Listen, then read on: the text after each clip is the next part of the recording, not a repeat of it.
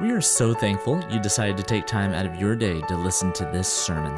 Central to all of our services is gospel centered teaching led by our senior pastor, Dr. Jeff Warren. Together, we are a church that seeks to follow Jesus every day, and we hope you are drawn closer to Christ as a result of this message. One of the greatest tricks is called the hidden ball trick. Now, the hidden ball trick is a classic. A fielder receives the ball next to a bag that the runner is at.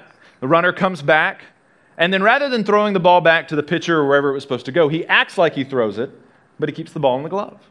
And if the runner's not paying attention, he smacks the guy on the head or on the arm. He's got the out the moment he takes his hand off of a bag. This is a fairly uncommon play. I think one happened last year, and then I think before that, the next one was uh, 2013, or the previous one before that. But in 1989, and again, you would think that once you got caught by the hidden ball trick once, you would never be caught by it again, right? You would just feel so stupid. I submit to you 1989. Ozzie Guillen, who wound up being a fairly good player and won a World Series with the Chicago White Sox in 2005 as their manager, got caught by the hidden ball trick not once, but twice. Now, I understand maybe in a career getting caught with it twice, but one, twice in the same year. Like, pay attention, man. And if you go and watch the video, and you can, you can look at the clip, he's looking around the second time, like, really? Like, again? Again? Many of you probably, I bring this story up because it's funny, but because that's how I feel when I get caught by the same temptation again and again and again. I look at myself like, really, Travis? Again? Like you fell for the same trick, the same trap, the same way again. Like once in a lifetime, yeah, I can see that, but twice, three times, 500 times?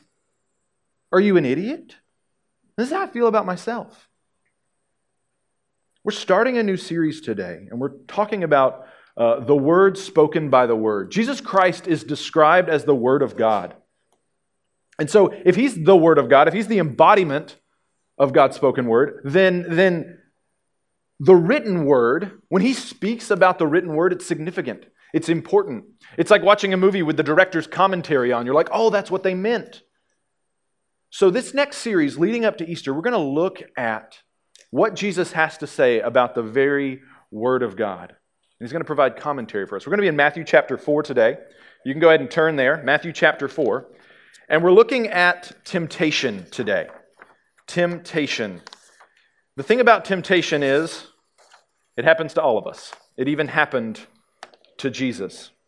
And so, what I want us to look at today are three kind of common temptations we're hit with. We seem, tend to get very focused on our temptations. We tend to get focused on certain things, but we don't look at the bigger idea, the bigger picture. So, I want to look at three big picture temptations that we're hit with and how we might combat them, how we might find an antidote to the temptations that we face. The first temptation we face is we are tempted with autonomy. We're tempted with autonomy. Look at chapter 4, verse 1. Then Jesus was led up by the Spirit into the wilderness to be tempted by the devil. So, one of the themes of Matthew's gospel is Jesus is the newer and better Israel. So, places where Israel screwed up, places where Israel failed, Jesus is going to prove to be successful. He's not going to fail. And so you see scenes in the book of Matthew that look very familiar and look like scenes from Israel's history. This is one of them. Jesus is led into the wilderness by the Spirit. Well, Israel was led into the wilderness by the Spirit of God, the pillar of fire, the pillar of cloud. It happens in the wilderness. Jesus spends 40 days in the wilderness. Israel spent 40 years in the wilderness, right? So there's some parallels there. Jesus is tempted by hunger and by idolatry. And what was Israel tempted by? Hunger and idolatry. And what's really unique, what really locks this up for us, is that Jesus, all of Jesus' quotations of the Old Testament in this passage come from Deuteronomy 6 through 8, which is when Moses is recounting the history of Israel to a new generation of Israelites about to go into the promised land. And Deuteronomy 6 through 8 is recounting their wanderings in the wilderness. Matthew is a very intentional writer, he's a good writer. And why would God do this to Israel? Why would God do this to his own son? Well, Deuteronomy 8 2 actually tells us. If you want to keep a thumb in Deuteronomy, it's probably a good idea for today. Deuteronomy 8 2 says, And you shall remember the whole way that the Lord your God has led you these 40 years in the wilderness, that he might humble you, testing you to know what was in your heart, whether you would keep his commandments or not. Israel was being tested. Jesus is being tested too. Israel failed. Jesus will not. This is a time of testing and obedience. So, this is a, the major part of this temptation for Jesus, this testing, is to show that he's fully dependent upon God the Father. Look at verse 2. And after fasting for 40 days and for 40 nights, he was hungry. Duh. So would I be. I said Matthew was a clever writer. I didn't necessarily say he was a good one. And the tempter came and said to him, If you are the Son of God, command these stones to become loaves of bread.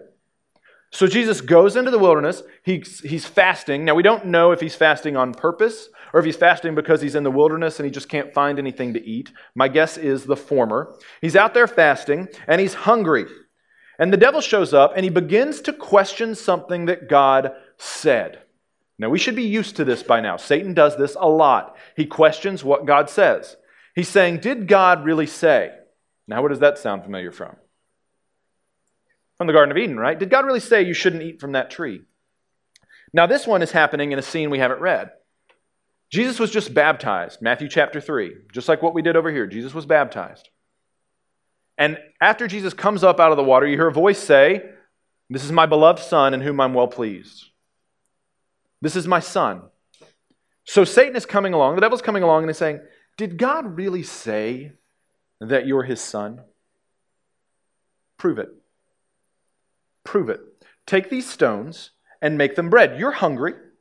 You want to eat. I know you do. 40 days. Duh, you want to eat. You're the Son of God. That should come with some privileges. That should come with some status, some perks, right? Because you're the Son of God. You shouldn't suffer hunger. That's for lesser people. That's for unextraordinary for people. That's for ordinary losers. You're the Son of God. And what's more is you have the power to fix this. All you got to do is flip a switch, snap your fingers, speak to Him, whatever it is that you do as the Son of God, and you can prove it to yourself that you are the Son of God. Don't have to rely just on a voice anymore. What is Jesus being tempted with? He's being tempted with establishing his own independence, to take care of it himself. The devil is trying to get Jesus to use his power and his position to make things easier and better on himself. And we are tempted in this way constantly. The temptation to independence, to autonomy, right? One of the highest values in our country is freedom, is independence, is autonomy, the ability to do it by yourself without help from anybody else and getting all credit for yourself. And if you try to ask for help, you're a failure. You failed in some way if you ask for help in our society. We prioritize independence and autonomy. Not only do we prioritize it, we actually demand it. How many of you like being micromanaged at work? Nope. Nobody raised their hand, just in case. Nobody. Why do we hate it? Makes us feel stupid. Makes us feel like we can't do our job. Makes us feel like our boss is the one who wants autonomy and independence. Right? What about kids? Teenagers. You guys love like the helicopter parent, right? Like you want mom and dad to know everything you're doing. You want to. That's why you update them all the time. Like you're really excited that they follow you on social media, so they know everything you're doing. No, why? We want independence. We want autonomy. We see our friends, they have more independence and autonomy than we do. We should have the same level of autonomy and independence. And when we don't have it, we're tempted to rebel, right? Our culture equates sexuality with humanity. If you're able to fully express yourself sexually, then you are a fully human, a fully autonomous human. If you can't, if in some way, shape, or form you're repressed sexually, then you are not a full human. And that's a problem. You need to fix that. That's what our culture teaches us about autonomy. How many of you would cringe at the thought of finally moving out on your own and then all of a sudden you get laid off and you got to move back in with mom and dad? Ooh. Or many of us in this room are dreading the day when our kids come to us and say, Mom, Dad, I'm going to need the keys. You can't drive anymore. Mom, Dad, I don't think you can live alone anymore. I need you to come stay with us. Or we've got a place we want you to go that I think you'll really enjoy. We dread that conversation. Why? It's not because we love driving in Dallas traffic. It's because we love independence and autonomy, and the thought of losing it is terrifying. It's cringeworthy. Being independent, being autonomous, seizing the day, whatever, it's not always bad. But it is when we let it seep into our relationship with God to the point where we demand independence from Him. This is what Adam and Eve did. They wanted independence for themselves, and they took it. They took it. But Jesus says that independence isn't the way forward, it's actually dependence is the way forward. And it shows us how to deal with this temptation. Look at verse 4. But he answered, It is written, Man shall not live by bread alone, but by every word that comes from the mouth of God. Now, Jesus is not saying, Mmm, the Bible tastes yummy. It's not what he's saying. It's a question of priority. He says, I'm going to put the Word of God and what the Word of God says over my own independence and satisfying my own needs and my own values. What the Word of God says is more important than me taking care of myself. It's a question of priority. Jesus is patiently waiting on God to end his hunger because he knows that he will. It's total dependence on God. Jesus never, ever establishes his own independence apart from the Father. Think about that. Never. He is totally dependent. Jesus is actually quoting Deuteronomy 8 3. Okay, great. Travis, why is that significant? Well, 8.3 comes right after 8.2, which is what we just read, that talks about why Israel is going through the temptations and the trials they're going through, to see if they will depend wholly on God. So, what Jesus is subtly telling the devil is if I turn these stones into bread, I will short circuit everything that God is trying to do right now. He is testing my obedience, and I'm going to be obedient. I'm going to be dependent upon. I'm not going to set out on my own. Jesus depends on the Father for everything. So much so that in John 4:34, he actually says, "To do the will of my Father is my food. It's what I eat. It's what I live on. It's what I live by." And as Christians, we are little Christs, right? We should be doing the same thing. This is why Lent is such an amazing practice and why I'm so glad it's kind of seeing a resurgence in Protestant churches because you have an opportunity, you can satisfy a need for yourself. I gave up Diet Coke for Lent. It's been rough. It's been real rough. But I have in my fridge right now a 12 pack of Diet Coke. I can go in there at any point, grab one, pop the top, and, and, and drink one. It's real easy. I have the power and the ability to take care of that need for myself, but I don't do it. Why? I'm showing that I'm dependent on the Father. I'm trying to show that I'm dependent on the Father. It's a practice of dependence. I really like Diet Coke. But I want to, to practice the art of dependence. I want to trust in God. So, why fasting is such a great tradition and part of the Christian tradition that's lasted right up until the modern era. For some reason, we think we don't need to fast anymore. No, the Bible, Jeff taught us on Wednesday, the Bible doesn't say you have to fast, but it's a really great practice to get into to show that you're dependent on the Father. And don't fast just because you're like, oh, I could lose some weight. That's still autonomy. You're still trying to get something out of it, right? Sorry, didn't mean to really kill your goals there for fasting. We fast because we're capable of enjoying good things, but we choose not to for a season to show our dependence upon God. Another way to cultivate dependence and to resist temptation of autonomy and independence is to be in Scripture. Now, you might think to yourself, well, Travis, of course, like that makes sense. But think about it. Think about what Scripture is. We say it's the very Word of God. Now, I know most of you, or many of you, and I know that many of you grew up in church. You know the stories, you know theology, you know doctrine, and some of you might even know it better than me, which is great. But I know in my life, as I've learned more, I felt less desire to be in Scripture. There have been seasons where, where I've actually said this in my own heart I already know it. I already know it. I don't need to open it. Getting in God's word is not about whether you know it or not. It is an act of submission and it's an act of dependence and saying, God, I can't run my own life. I can't figure this out on my own. I need you, and I am surrendering to you independence. The Word of God is going to be my bread, it's going to be my food. I am depending upon it. Lastly, you can confess your need for God. It's another way to show you're dependent. I know when I am tempted, that's one of the few one of the times that I don't want to be associated with God. When I'm really tempted, I'm like, oh, God doesn't want to have anything to do with me. I'm kind of gross. I'm kind of icky right now. He's probably really disappointed.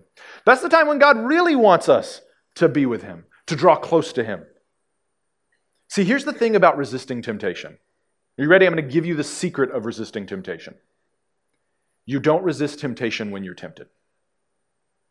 You have to start long before. Anybody ever see The Princess Bride? I know I did like movies last week, but I can't help it. In The Princess Bride, what happens? Uh, there's, there's the three challenges between uh, Andre the Giant and Inigo Montoya, and then what's the, what's the Sicilian guy's name? Anyway, what? Fezzik the Giant. Anyway, we'll get there. We'll get there together. Anyway, we learn that, sorry, spoilers again. Uh, we learn that the way that Cary Elwes, has defeated the poison that he has to drink is by he's built up a resistance, a tolerance to it. He didn't wait to resist the poison until he got in the challenge. He's been building up a resistance to it over time. If you want to resist temptation, if you want to resist the temptation of autonomy, you practice dependence all the time. You don't wait until you're, you're challenged to go and be independent. This is what Jesus has done his whole life. He's dependent. This isn't the first time he's faced a challenge to be independent. He is dependent upon the Father. And that's the same way with each of the other two temptations we're going to face. You practice it over and over and over again. So let's look at the next temptation. We are tempted with ambition. We're tempted with ambition. Look at verse 5. So then the devil took him to the holy city and set him on the pinnacle of the temple and said to him, If you're the Son of God, throw yourself down, for it is written, He will command His angels concerning you, and on their hands they will bear you up, lest you strike your foot on a stone. So the devil transports Jesus to the temple. So we're in the wilderness. Now we're at the, the, in Jerusalem on the temple on the edge. And he challenges him to throw himself off. Now, all of a sudden, the devil makes a play here. He's like, Oh, you want to quote scripture? Cool, I can do that too. Psalm 91 says God's not going to let his chosen one encounter any kind of danger. So let's put that to the test. It's a really unique challenge because the first challenge, it's still about the Son of God, but the first challenge was let's see if you're the Son. Let's see if you're really the Son of God. Make that claim for yourself. Now we're trying to see if God the Father will actually claim it via action. It's one thing to say he's your dad, but let's see if he actually comes to your rescue. Let's put him to the test. Let's push it just a little bit here. You know what Satan's doing here? He's trying to get Jesus to manipulate God the Father into action. He's trying to force him into action. He wants Jesus to be put into mortal danger so that the Father will have to do something. Did you know that if you can force somebody to do something, whether through physical coercion, whether through manipulation, blackmail, whatever, you have power over them? So if Jesus does this, even in a subtle way, even if he's claiming the promise of God and he's like, I'm going to show God that I'm fully dependent, and he just leaps. Even in doing that, he's forcing the Father to work for him, which is not how that relationship works the Son is obedient to the Father. And this is a really subtle undermining, attempted undermining, this relationship. We like to manipulate people. We are tempted with ambition all the time to climb the ladder, to make it all about us, to make us the center of attention. We want to be at the top of the pyramid, top of the org chart, whatever it is that you want to be the top of. Theodore Roosevelt's uh, daughter, his first daughter, actually said of him, he wants to be the baby at every christening, the bride at every wedding, and the corpse at every funeral. And that is how we are. We want to be the center of everyone's universe, or at least everyone that's important. And we do this through all sorts of means. We do it directly, which is the way that we measure, say, the number of people that report to us, or the number of employees we have. If we're a VP or a CEO at a Fortune 500 company, we think we're something. We've climbed the ladder. We think we're important. We also measure it on social media how many followers you have. We want to know. That's how influential you are. If you have more followers, you're more important. If you don't have as many followers, you're less important. It's a really great scoring system in a corrupted and fallen world. We also do this indirectly. We use guilt and shame to manipulate people into being around us or doing what we want them to do. And the moment that they break out of that and they say, I'm not going to kowtow to this anymore, we call them a toxic friend and we cut them off. We're like, oh, they just really, no. Some of us just have really simple ambitions. We just want everybody to like us. That's mine. I just want you all to like me. Have nothing bad to say about me ever. That's, that's my ambition in life. And it's really, really corrupting because I'm tempted, and if that's your problem too, you're tempted as well to say or do whatever it is that you think people in that moment are going to like, and it makes you really difficult to pin down. It's subtle. Ambition is a scary thing, and we go right to it like moth to a flame. George Patton actually describes this really well, General George Patton. He says, I do not fear failure. I only fear the slowing up of the engine inside of me, which is pounding, saying, Keep going. Someone must be on top. Why not you? Well, George, that engine is called pride, and I'm willing to bet that the devil had his hand up the back of your pride engine and was just making it go like a puppet. We are all tempted with this. And you know why we're tempted with this? Because the devil is offering us something we want, and it's something Adam and Eve wanted, and it's something that we want too supremacy. Either real, real supremacy or the illusion of supremacy. There's nothing wrong with being excellent. There's nothing wrong with being the best at what you do. It's wrong if doing that is about you. We are excellent for the glory of God and for the good of other people. That is why we pursue excellence. If I've never considered those two things in my quest to be at the top of the pyramid, then it's an idol. Ambition is an idol for me. But Jesus shows us a different way. He shows us that submission is actually the way we resist this, the way we fight it. We practice the art of submission. Look at verse 7. And Jesus said to him, Again, it is written, You shall not put the Lord your God to the test. Now, Jesus is quoting Deuteronomy 6 16, which if you want to look over there real quick. Because look at what God says after 6 16. I'll read 16 again.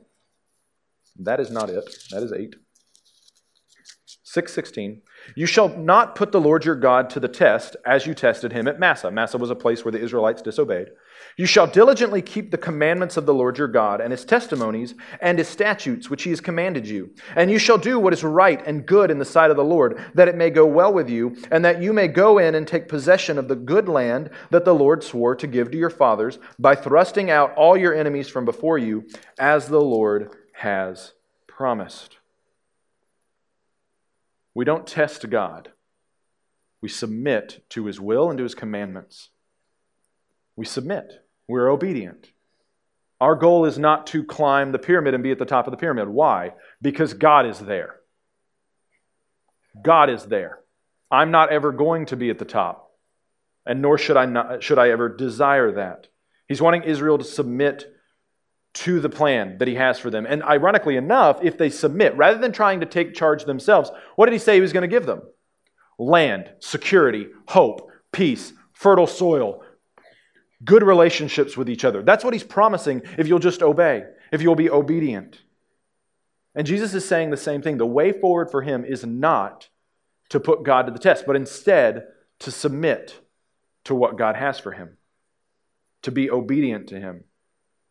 Jesus doesn't have to put God's care to the test because he trusts him.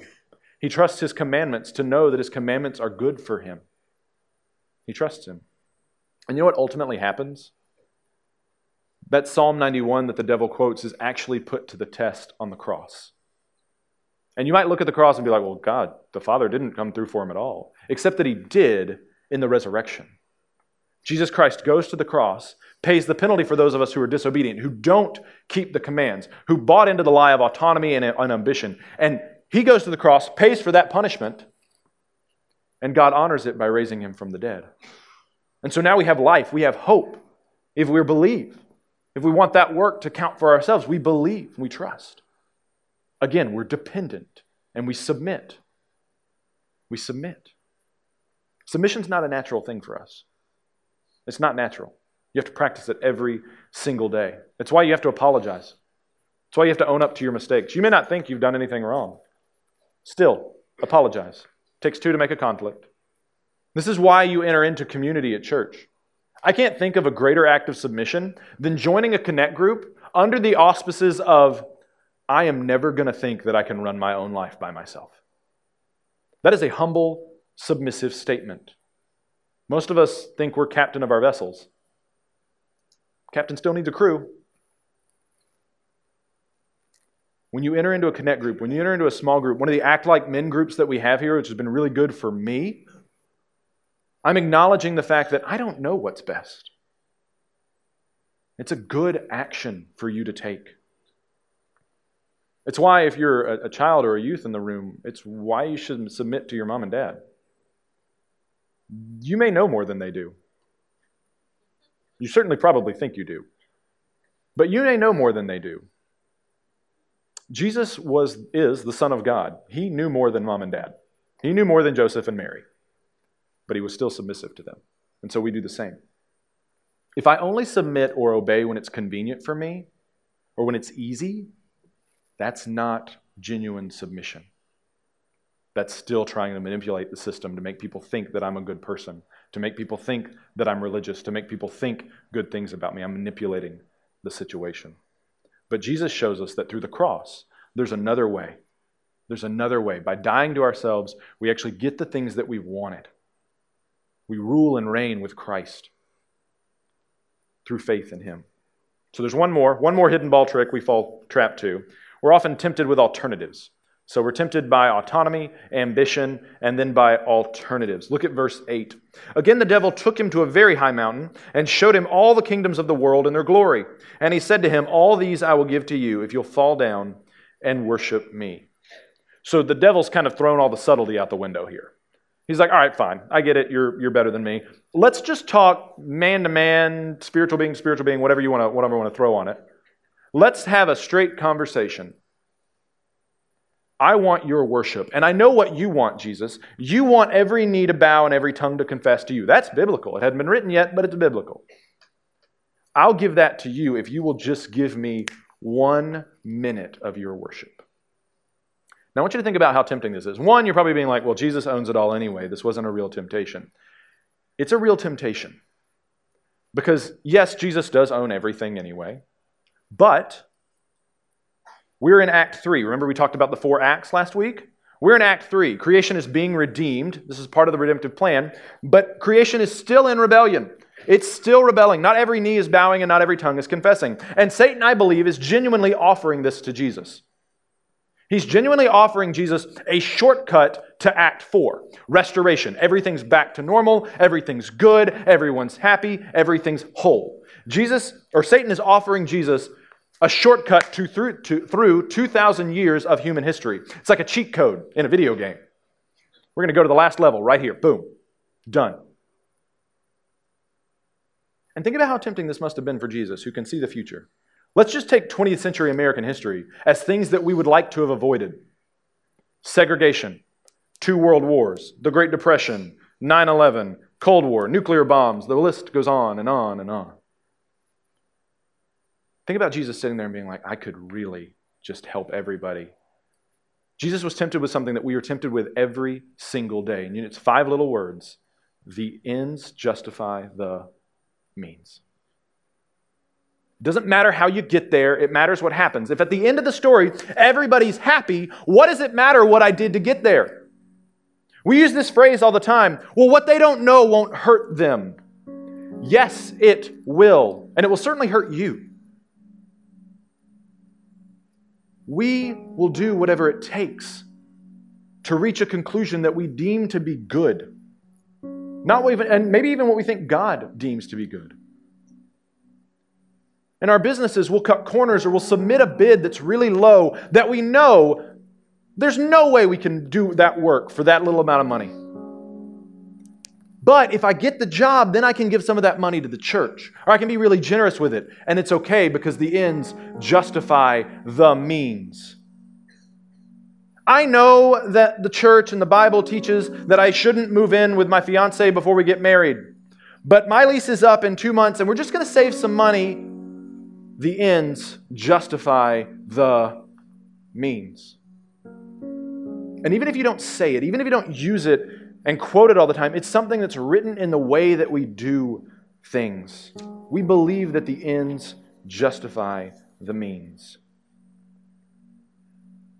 Rather than stick by our spouses in time of difficulty, we look at our lives and we think, you know what? We could tough it out for five years and probably be okay, probably be happy, or we could just go through a really painful year of divorce and go our separate ways and be happy. The ends justify the means. Jesus shows us that shortcuts, alternatives, are a lie. Look at verse 10. Then Jesus said to him, Be gone, Satan, for it is written, You shall worship the Lord your God and serve him only. Then the devil left him, and behold, angels came and were ministering to him. Jesus does a paraphrase of Deuteronomy 6:13. And Jesus' response is very simple. I'm going to do things the way that God the Father wants me to do them, and I'm not going to take any shortcuts. There are no alternatives. There is only the will of the Father, and that's it. And which is ironic because Satan takes a shortcut out of that discussion and he leaves. Which is funny because it shows you who had the authority and the power the whole time. It's Jesus. Jesus' response to Satan was that his goal in life is not to live pain free. His goal in life is not to avoid the trauma, the loneliness, the abuse, the difficulty, the death of the cross, but to run at it head first because it's what God the Father had for him. His goal and the antidote to fighting temptation when you're tempted to shortcuts is faithfulness the practice of faithfulness. Eugene Peterson calls it the long obedience in the same direction. Would you rather have a spouse or, or someone in your life that only did grand acts of love every once in a while, or would you rather have someone who is consistent and could be relied upon every day? That is what Jesus calls us to. Not grand moments of religious devotion but day after day after day after day of faithful obedience. And when the temptation to take a shortcut comes the way, you'll look at it and you'll go, it's this way. And you keep going. But if you're not practicing faithfulness, if you're not practicing dependence, if you're not practicing submission, then anytime those temptations come your way, you're like, okay, that looks good. Okay, that seems great. And you'll fall right off. I'm not going to demonstrate that. The antidote to the temptations that we're facing is knowing the Word of God, yes, just like Jesus shows, but being able to apply it to your life, to being able to use it. I don't know where you are today. I don't know if you have a relationship with Jesus Christ or not, but that is your first step of dependence. That's your first step of submission. That's your first step of faithfulness trusting in Jesus Christ to count for your sins. His work pays for what you did wrong. If you're a believer today, you don't get out of temptation because now you're a believer in Christ. We're faced with the same things, we practice the same things dependence, faithfulness, submission over time. When it's hard, when it's easy. You do those things, and you know what you are? Successful Christian. The measurement of a follower of Christ is faithfulness, sticking with it when it's difficult. Let's be faithful believers and let's stave off the temptations of autonomy, of ambition, and our strong desire to pr- pr- uh, chase after shortcuts and alternatives through faithfulness, dependence, and submission. Let's pray.